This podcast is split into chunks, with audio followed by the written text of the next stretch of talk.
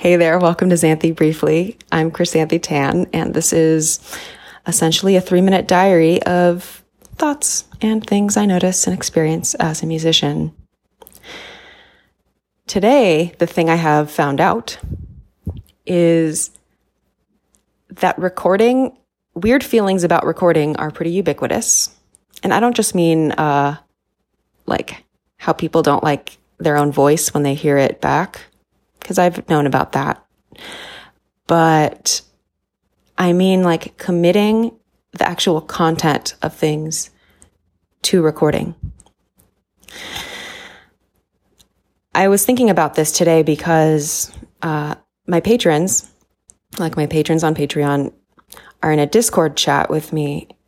And one of the topics of conversation that someone brought up yesterday was how he had recorded himself playing like an instrument and listened back and it was like a little bit brutal and how he did so many takes and I think he felt kind of down on himself about that and immediately I just had flashbacks to especially my early days of recording in like middle school and high school for auditions, making CDs to send to orchestras and how just disappointing I always it was to listen back. Like I would practice, I thought I considered myself like, you know, decently good enough to, you know, and whatever I would hear back would be just, it would expose so many things that I was embarrassed about, so many holes in my technique. And that maybe when I'm playing live, I could more easily like brush past.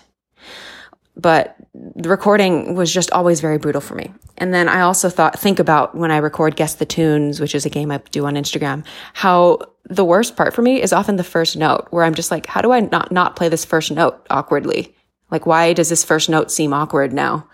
Um, and if you go back to episode one of Xanthi Briefly, it, I am saying there that I said hello, I think a hundred times, um, before committing to the take.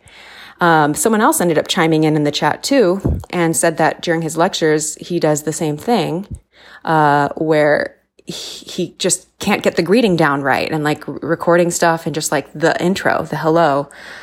And I, there must be some like psychological thing that plays into this, but I don't know. It's just what I've been thinking about. So I'm, I'm curious to see if this plays out in other professions because I'm already seeing it in music, in speaking, but gosh, like it's the element of recording, so it being kind of permanent, and the element of the introduction and like the opening statement, the first note, the first hello.